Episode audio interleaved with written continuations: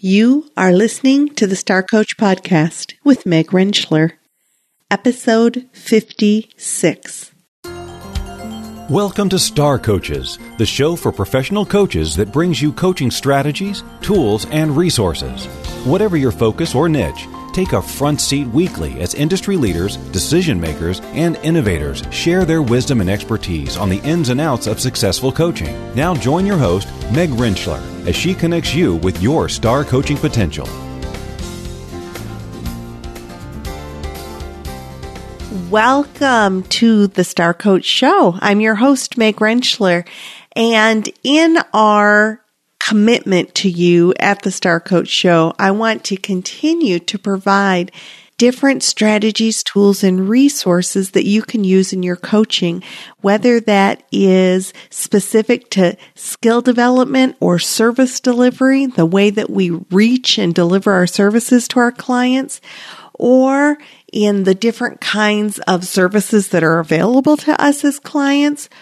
And then there's always that whole concept around business building and creating credibility and getting out there to let people know about the kinds of services that we provide and continue to build our businesses. Now, if you've ever been in that place of networking and walking into a room full of strangers feeling uncomfortable or out of sorts, not certain what to do, then you're going to really enjoy our guest today. Susan RoAne will share strategies for quote, working any room and how we can be savvy with our networking. Susan's been named by Forbes.com as one of the expert network gurus of our time. She is in demand as an international keynote speaker. And for over three decades, she shared her message of how to connect and communicate with audiences worldwide. She speaks, she writes, and she interviews on shows, and that's what she's doing with us today. She's the author of the classic bestseller, how to Work a Room, which has sold over 1.2 million copies in 13 countries. So she knows her stuff. She also wrote The Secrets of Savvy Networking and several other well received books. So Susan is coming to us today to share some specific strategies that we can use as we connect with others and use networking as one of those tools that can help us connect with others, build our reputation, and build our businesses. So let's go to our interview with Susan RoAne.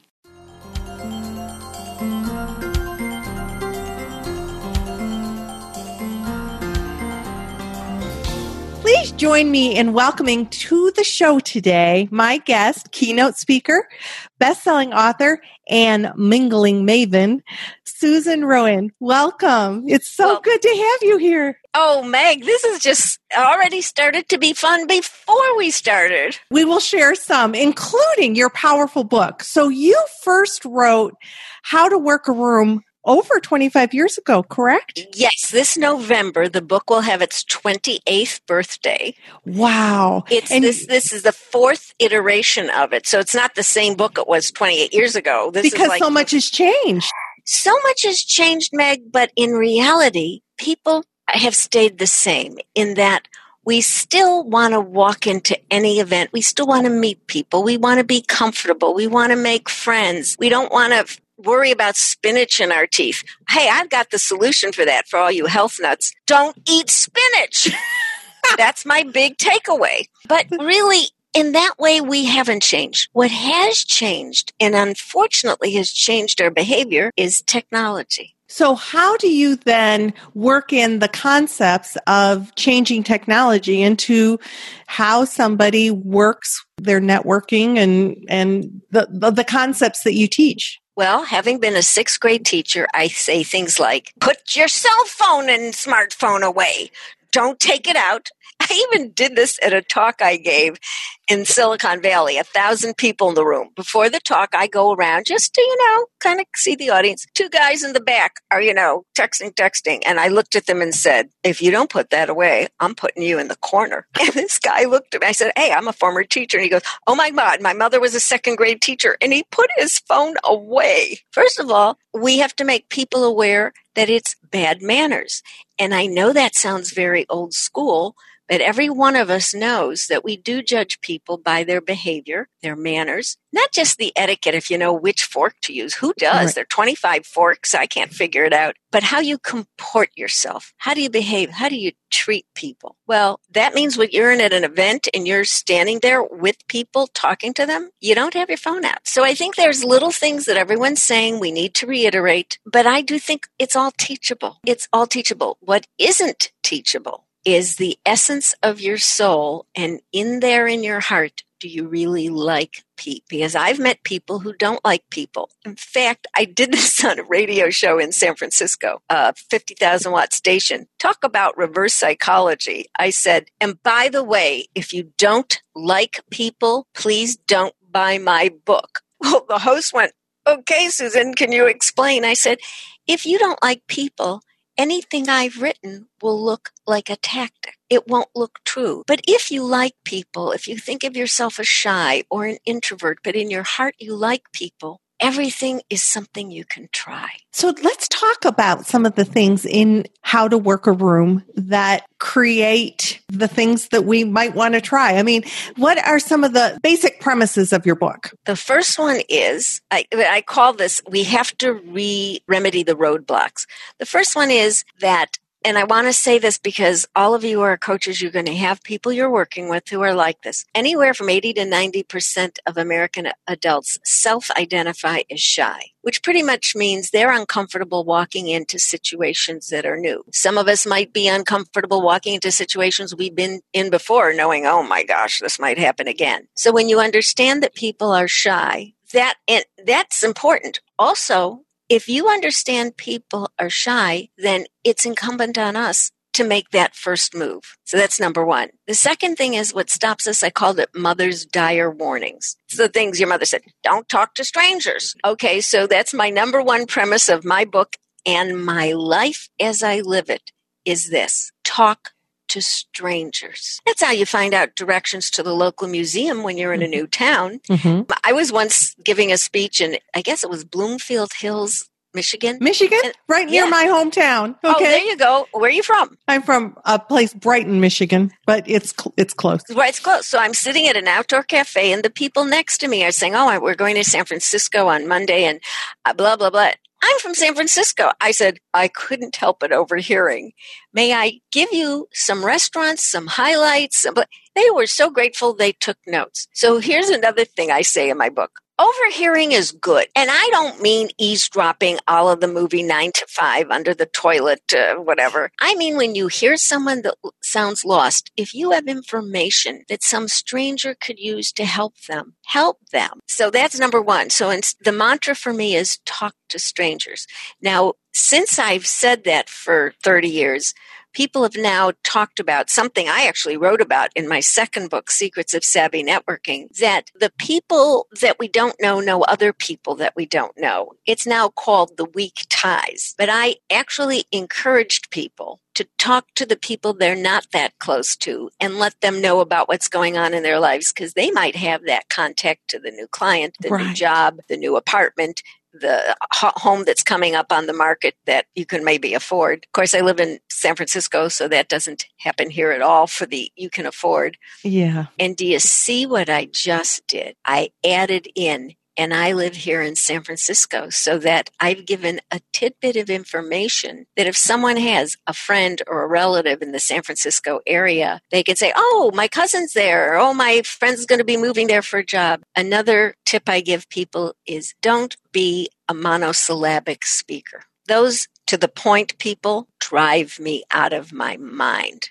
I've heard someone once said to me, Get to the point. This is what I said really, if I knew the point of the story, I wouldn't have had to say it to you. I need to hear it out loud. And that's what coaches do. They help people say their story so they can hear the answers. So talk to strangers. And if we're actually networking, we want to talk with strangers. If we're at a networking event, what point would there be if you didn't talk to strangers? Well, and that's the other one. I want to give you something that's my, I guess you could call it my big emphasis. Knowing how to work a room is very different than being a good networker. I think people use the umbrella term where there should be no umbrella. They are two distinct skills and they intertwine and together they're magnificent. You can be great at working room. I, I wrote about it. You know, we've seen these people. They're so much fun to be around, great conversationalists. They want nothing to do with you after. They're just there for the good time. They don't want the obligation. They're not going to follow up. They don't even come with cards because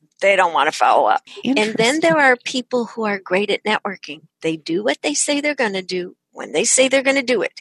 You're going to get the article. You're going to have the e intro in your mailbox within two days. They are great networkers. They listen, they follow up. They're matchmakers. I know people now call them connectors because of Malcolm Gladwell's book. Because of Secrets of Savvy Networking, I call them matchmakers. In fact, I have a whole chapter called Matchmaker, Matchmaker. Make me a match, but I changed it to Networker, Networker, Make me a match. Those people are great networkers and the idea of walking into a room full of people can still be daunting for them. Right. So that's the proof. And I wrote two separate books, two 300 pages a piece, piece no repetition. So you, what you want is the combination of being able to socialize, mm-hmm. circulate, mingle, plus really high level, nuanced networking. There are a lot of people that do networking but they're at that basic level that they don't understand the savvy part of it, the nuanced part that really shows that you have wisdom, that you have street sense, that you have people skills. So what are some tips you would give to, to for somebody to be savvy in their interactions? Number 1 is take the focus off yourself. So key. It's so key. In fact, I learned this. I was speaking in Hawaii. I was doing a session, and one woman raised her hand. She was a very well known trainer in, in Oahu. And she said, You know, Susan, what really works for people is if you think of other people's comfort and how to make them comfortable with you, your reluctance, your shyness, your introversion really kind of disappears because you're focused on making the other person welcome into a conversation. I thought that was brilliant. That is brilliant. That is. So that's so, one tip. I want all our listeners or viewers to write this down. Okay. you have to prepare. I know I'm a former teacher. Write it down. Get out your paper and pencil. Why are you here without paper and pencil? What you do is you have your own planned practice self introduction wherever you go. And the RoAne self introduction is very different than what you'll hear at a networking club. Okay. It's, number one, it's seven to nine seconds. It's a pleasantry. Oh, it's so nice to meet you. What brought you to this event? Or, gee, so and so said I had to meet you. I'm so glad I found you and located you. Or if it's an event that has our hors d'oeuvre saying, that hors d'oeuvre looks delicious. How many calories do you think it has? Now, I know some people are saying, well, that's small talk. And we're going to get back to that. Small talk is the most important talk we can do. It's how we find out what we have in common and who we have in common. And by the way, here's big talk. Gee whiz, the Napa and Sonoma are burning. The floods are killing people in Puerto Rico. There's famine and poverty. That's big talk. Not how you start a conversation with a beverage in one hand and an hors d'oeuvre in another. You start with small talk and build. So we're going to go back to the self introduction. Seven to nine seconds. It's a pleasantry. Second trait. It's linked to the event. How you introduce yourself at a corporate event, at a holiday event, whatever holiday it is you're celebrating. You know, it could be Halloween. It could be Thanksgiving. It, it could be whatever. Mm-hmm. It could be I lost five pounds. That would be a holiday event. yeah, that's a holiday event. Yes. yes. I, why did I just put my biggest goal into that comment? I don't. I, it must just be you know right there below the. it, so, it, just needed to be shared. It, it, it was waiting to come.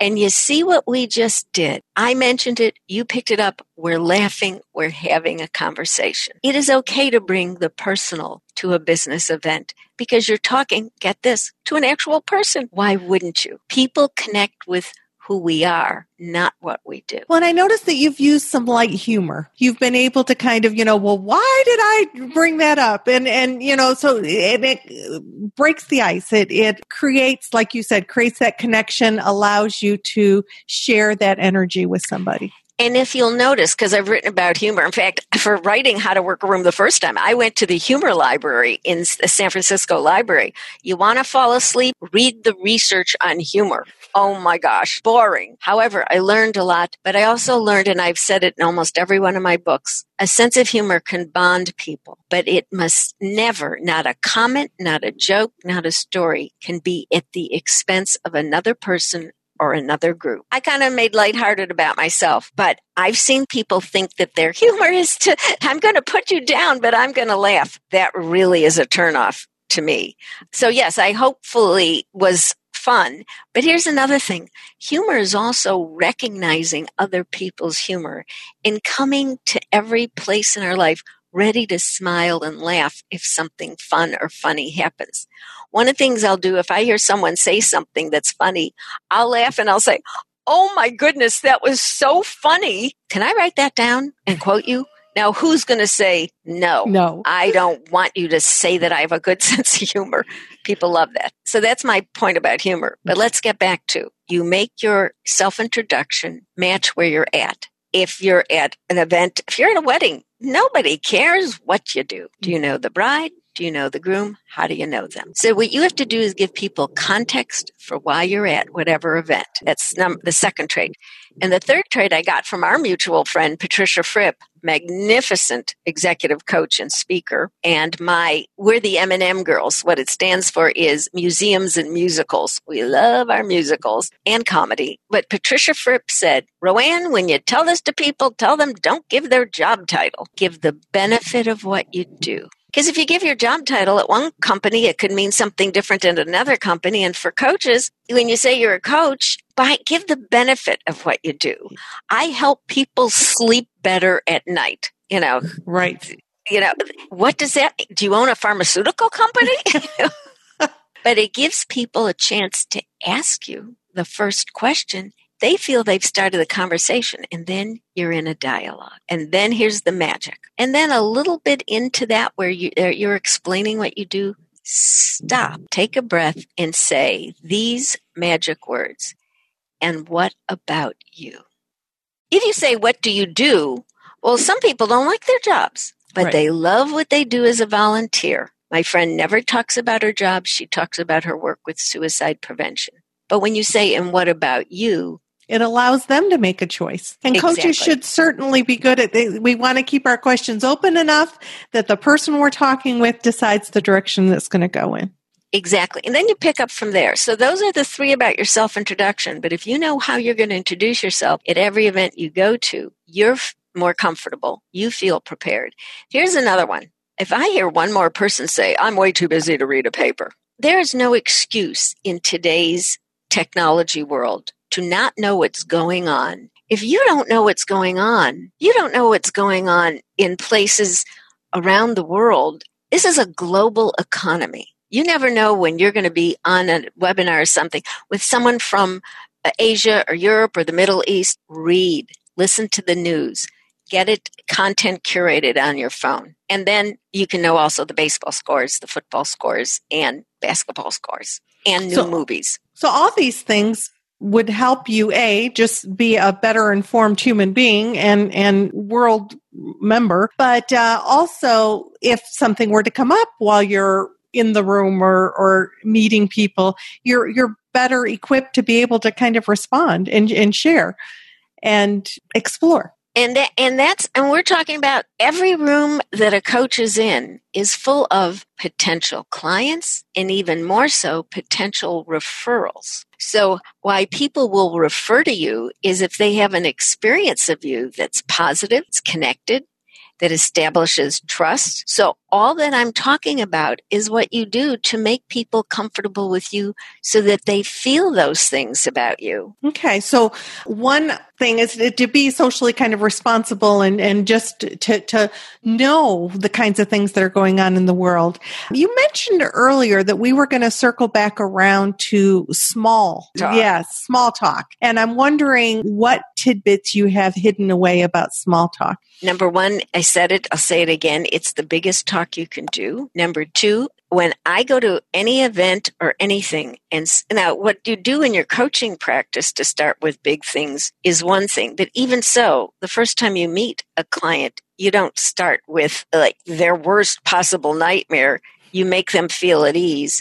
build that trust and intimacy, absolutely. build that. But small talk is how we build it. That's how we find out what and who we have in common, which is what I said. But you have to come with the idea that the people in every room are going to be good people, that they're going to be fun. And here's the tip that sounds totally Pollyannish. The number one goal in going into every room is not what you think it is. It isn't, I have to meet five people. I need to come away with three cards. No, no, no, no. It's to have a good time. And I'll tell you why. When you have a good time, you're smiling. If you're smiling, you're easy to approach. You're approachable. If you are having a good time, the room works you. And people are going to be drawn to you. And when you approach people, they're more welcoming. It, and so that's that's it. But small talk is how we find out. I, am originally from Chicago. Whenever I do a speech or whatever, the first thing, how many people here are from Chicago? I will stop the speech and say, okay, tell me your favorite pizza place. And we'll have this whole thing. Lou Malnati's. I'm a Gino's East. As soon as they say Gino's East, I go, I am so right there with you. Lou Malnati's, not so much. And then they'll come with Giordano's. And the audience sits there and I say to them, no, there actually was a point to that exercise. Do you see what happens when you find eat pizza? I, you know, that would be a topic anywhere, I would hope. But if you are with what, a civilized audience, yeah. Wouldn't you think? And deep dish versus thin crust, well, that's another thing. But do you see what people do? People talk about food. I always said this is why the generation of grandmothers were the most brilliant, the most brilliant negotiators and mediators. What do you mean? How? What do you mean? My grandmother, you know, worked in a match factory. She escaped from Russia. I said, oh, because they knew if they put a lot of food on the table and made you eat two and three helpings, you'd be so stuffed you couldn't have a fight with your cousin. So they were the, they used food as their negotiating and mediating. We talk about food. We talk about our connections. We talk about where we're from, what we're interested in. We have kids, we have pets, we have in laws, we have parents, we went to school, we went to camp, we like teams. So, what do you see as small talk opening up? What doors does small talk open up for people? Well, the doors it opens are the doors to big talk. So here's start with this. It was given to me by a gentleman who called into a public radio, an NPR station that I was speaking on. And he said, he sounded quite a bit older and he said, you know, when we were growing up and go to the town for our dances, we had a saying because he was on a farm. The roof is the introduction. I've added that in several books in all my presentations. When you're in the same room, you already have something in common. It's the gift horse of conversation. Mm-hmm. So what are you there for? Is it a conference, a meeting, a mixer, a wedding, a fundraiser for the Leukemia Society, for the people from the Puerto Rico Hurricane, Hurricane Maria. Yeah. You already have something in common. And you either drove, took an Uber, had to find a parking space, encountered traffic. These are the little things, but it's the little things we have in common with people that lead to the big things. Mm-hmm. So you start with anything. How about the food? Look at the food. In fact, I, I will give your audience my best hint. When you go to an event, that is like an evening event that people are circulating in their buffet tables of food. This is the RoAne rule. Start with the dessert table. And I'll tell you why. The people that are trying to decide between a little mini eclair, a mini brownie, or some other fattening dessert, they're so easy to talk to.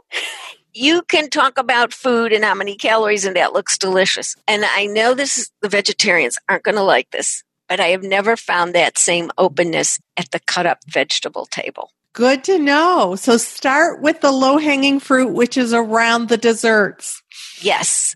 And then, you know, when you walk into a room, and, and I'm going to say this, y'all may be coaches, but there's still a portion of you that self identify as introverts, self identify mm-hmm. as shy. Mm-hmm. What you do is when you walk into any room, and it can even be a family event, because sometimes those are so the most those can be trying, yes. Yeah, trying, yes. Before you walk in, stand at the door, take a deep breath, look around, see where the food is, see where the bar is, see if you see a familiar face. Look around, take a deep breath, and get the lay of the land. That is a, a, great point because the reality is, and I'll hear from coaches repeatedly, I love coaching. I love connecting with my clients. I'm not fond of networking and, and moving and working a room. I'm not fond of making conversation with people that, that I don't know.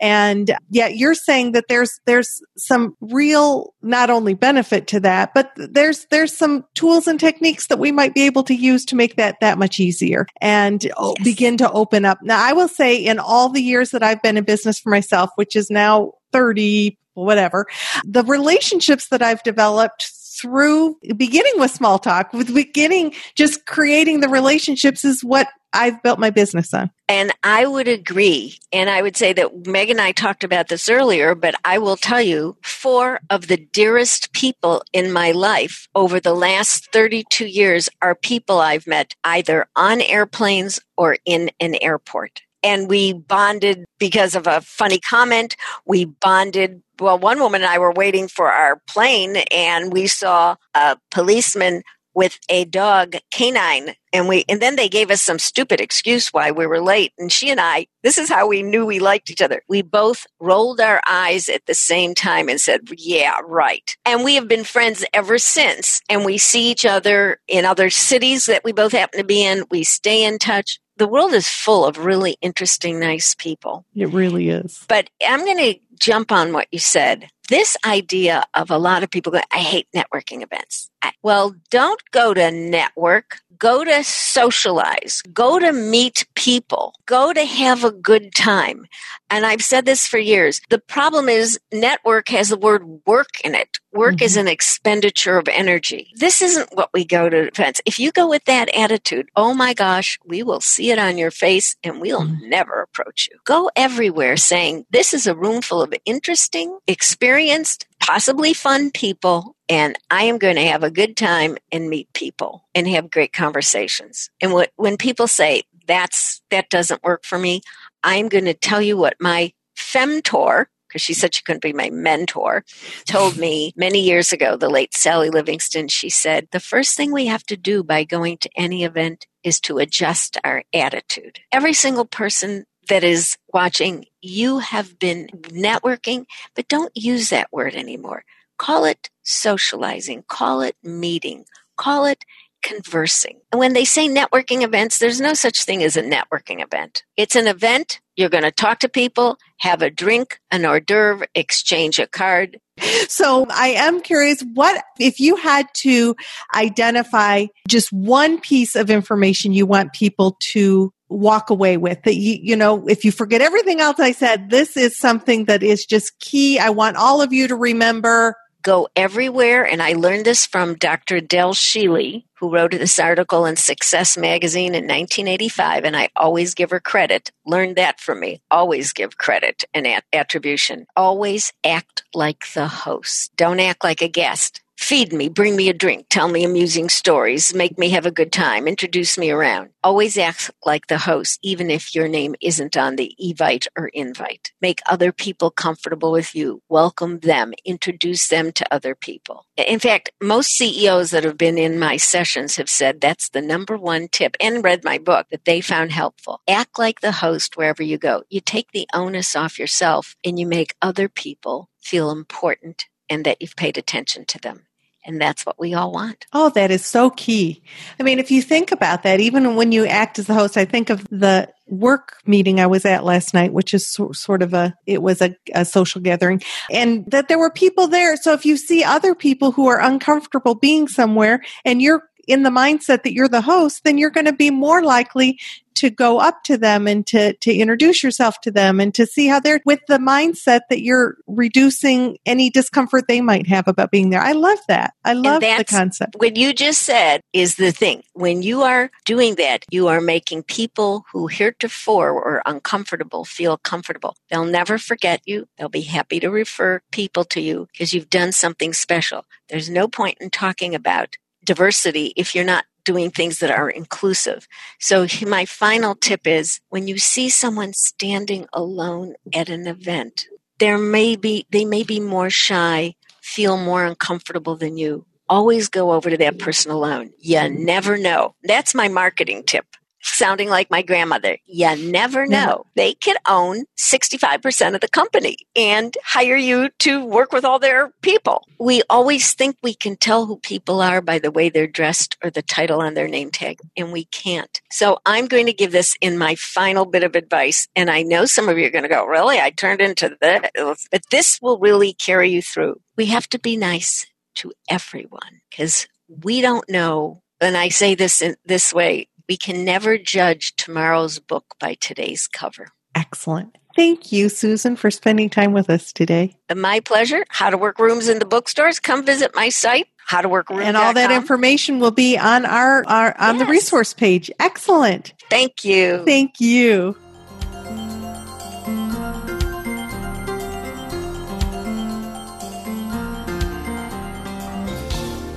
As with so many things that we talk about here on the show, it seems to come back to being authentic and genuine and being our best self with in whatever arena we're in. I hope you enjoyed our interview with Susan RoAne. If you'd like to know more about Susan and the resources that she's offering, visit starcoachshow.com and go to our resource page. You might also sign up for the ongoing book giveaway when you are on our site, as well as check out information about our Star Coach member community. This is Meg Rentschler wishing you the very best for your coaching success. We'll see you next week.